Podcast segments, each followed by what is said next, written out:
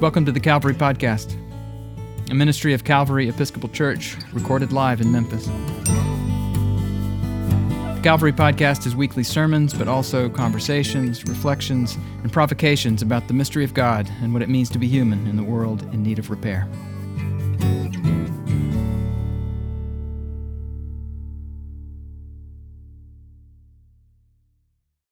the Father, of the Son, and of the Holy Spirit.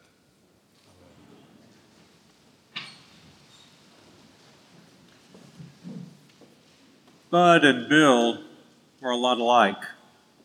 They were born six months apart. Both are descendants of Irish Catholics and spent their entire childhoods attending Catholic schools. Both grew up on farms. Neither went to college. Both are working men. Bud at his gas station in Oklahoma, and Bill at a radiator plant in upstate New York. Both had been divorced, both were the fathers of three children.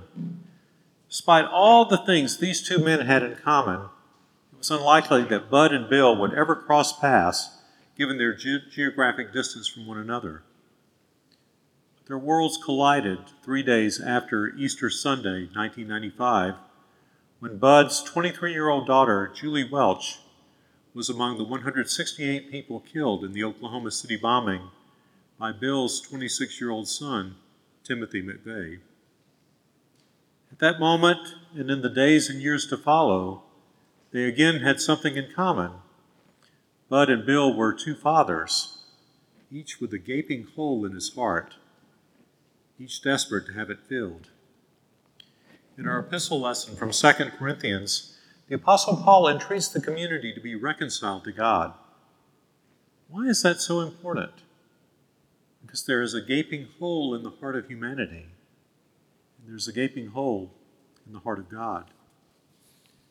God takes the amazing step of entering our humanity, living, breathing, laughing, and suffering in all our dust, muck, and mire one reason God may have done it this way is it's easier to confess our sins and shortcomings to someone who has actually walked in our shoes. Once we are reconciled to God, we become God, part of God's ministry of reconciliation. The best way we can continually fill the hole in the heart of God, the holes in our own hearts, is to reconcile with one another. Not just when it's easy, but most especially when it's hard even when it seems impossible. For Bud Welch, just bringing his daughter Julie into the world seemed impossible. She was born six weeks premature. She survived, but Bud became extra vigilant about looking out for her. During her time in college, Bud called her every single day. Julie discovered that she had a gift for languages, especially Spanish she was offered a full ride fellowship to earn a master's degree at Marquette. But she turned it down to go home to Oklahoma City to be close to Bud and to serve the people she loved. She accepted a job as a Spanish interpreter for the Social Security Administration. On the morning of April 19th, Julie had just gone toward the front of the federal building to meet a Spanish speaking man and his pastor to help the man get a Social Security card. Bill McVeigh called his son Timmy. He loved it that Timmy helped with the kids' games at church. Timmy helped Bill by fixing the basement floor and putting in a new storm door. Bill was proud of his son for earning the Bronze Star in the first Gulf War. Timmy became a restless wanderer when he got home and began traveling from state to state. Bill did his best to stay in touch with him. Two days after the explosion, FBI agents descended on Bill's home. He told them everything he knew about his son. He gave them all of Timmy's, Tim, Timmy's possessions in the house, and he went with them to Oklahoma City to answer more questions and to cooperate with their investigation. Bud Welch's first instinct toward Timothy McVeigh was to want vengeance. When Timothy was moved from a local jail to a federal prison, Bud hoped a sniper would kill the man who killed his daughter. He began chain smoking all day. And near blackout drinking all night. Bud recalled, I was looking for something to help, and the two things I was doing were making it worse. One day he saw Bill McVeigh on television. Bill was stooped over a flower bed. As he answered the last question from the reporter, Bill turned and looked straight in the camera. Bud recognized that look instantly. He said, It was a pain I'd been feeling. I knew that someday I would go tell that man that I knew how he felt. Three years after the bombing, a nun named Sister Roz arranged for Bud and Bill to meet at Bill's uh, home in upstate New York. Bud, wanting to put Bill at ease, said, I understand you have a nice garden in your backyard. Bill's face brightened. Would you like to see it? After they walked and talked for a while, Bill finally asked, Bud, can you cry? Bud looked up at him. Yeah, Bill, I can. Bill said, For more than three years I've wanted to cry. I have a lot to cry about. I've tried to cry. I just can't do it. Later, when they went inside, Bud noticed a photo of Tim from about 10 years earlier. Bud could see Bill seeming to hold his breath.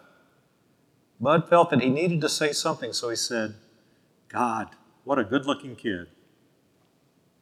Bill looked up and said, That's Timmy's graduation photo. Rolling down Bill's cheek was a single tear. Bud no longer had to think of what he should say. The words came rushing out that Bill was not to blame for what his son had done, that Bud didn't hate Bill or his family, and that he did not want Tim to be executed. Bud later recalled his meeting with Bill. I felt this tremendous weight falling off my shoulders. I had never felt closer to God than in that moment. Sister Roz, the nun who had brought them together, observed Bud may have thought he was ministering to Bill, but maybe Bill was ministering to Bud. The Apostle Paul writes that salvation and reconciliation can, can come from afflictions, hardships, calamities, imprisonments, and sleepless nights. These twin gifts of salvation and reconciliation somehow emerge as we endure through the muck and mire of our dusty lives. We just keep putting one foot in front of another, trying our best to be patient, kind, truthful, and loving. And like God, we keep taking risks and we keep reaching out. Bud's daughter Julie would always arrive early to work at the federal building so that she could snag her favorite parking spot beside the only shade tree in the lot. Three months after the explosion, Bud saw bulldozers working around the building site. He noticed the shade tree was still there, and he pleaded with the authorities at a public meeting. It is the only thing left there that survived. All of the dead have been buried. There's nothing else living except that tree. I want that tree saved. That elm tree is now known as the survivor tree, named for the speech Bud gave that night. When Bud was asked why the tree mattered so much to him, he said, To me, this tree is a symbol for Julie. It is now the centerpiece of the Oklahoma City Memorial. The plaque surrounding it says, Our deeply rooted faith sustains us friend gave Bill a small tree a few months after Tim's execution. Bill picked a spot in the middle of his backyard and planted the tree there. He calls it Timmy's tree. It is now 90 feet tall. A friend came by and suggested Bill cut it down since it blocks his garden from receiving sunlight. Bill said, Do you know what that tree is? That beautiful and flourishing maple represents my son two fathers, two trees, emerging out of the tear soaked dust and rubble. On this Ash Wednesday, what seeds of impossible reconciliation has God embedded in our dust? If you're curious about Calvary Episcopal Church, we are an eclectic bunch of Christian people who don't all think the same thoughts or dress the same way or vote for the same candidates or even believe all the same things about the mystery of God and what it means to be human. But we do believe that we need each other because of our differences, not in spite of them, and that God calls us into unity, not uniformity. Subscribe to the Calvary Podcast at calvarymemphis.org slash podcast or wherever you get your podcasts. Visit Calvary in person at the corner of 2nd and Adams in the heart of downtown Memphis, Tennessee.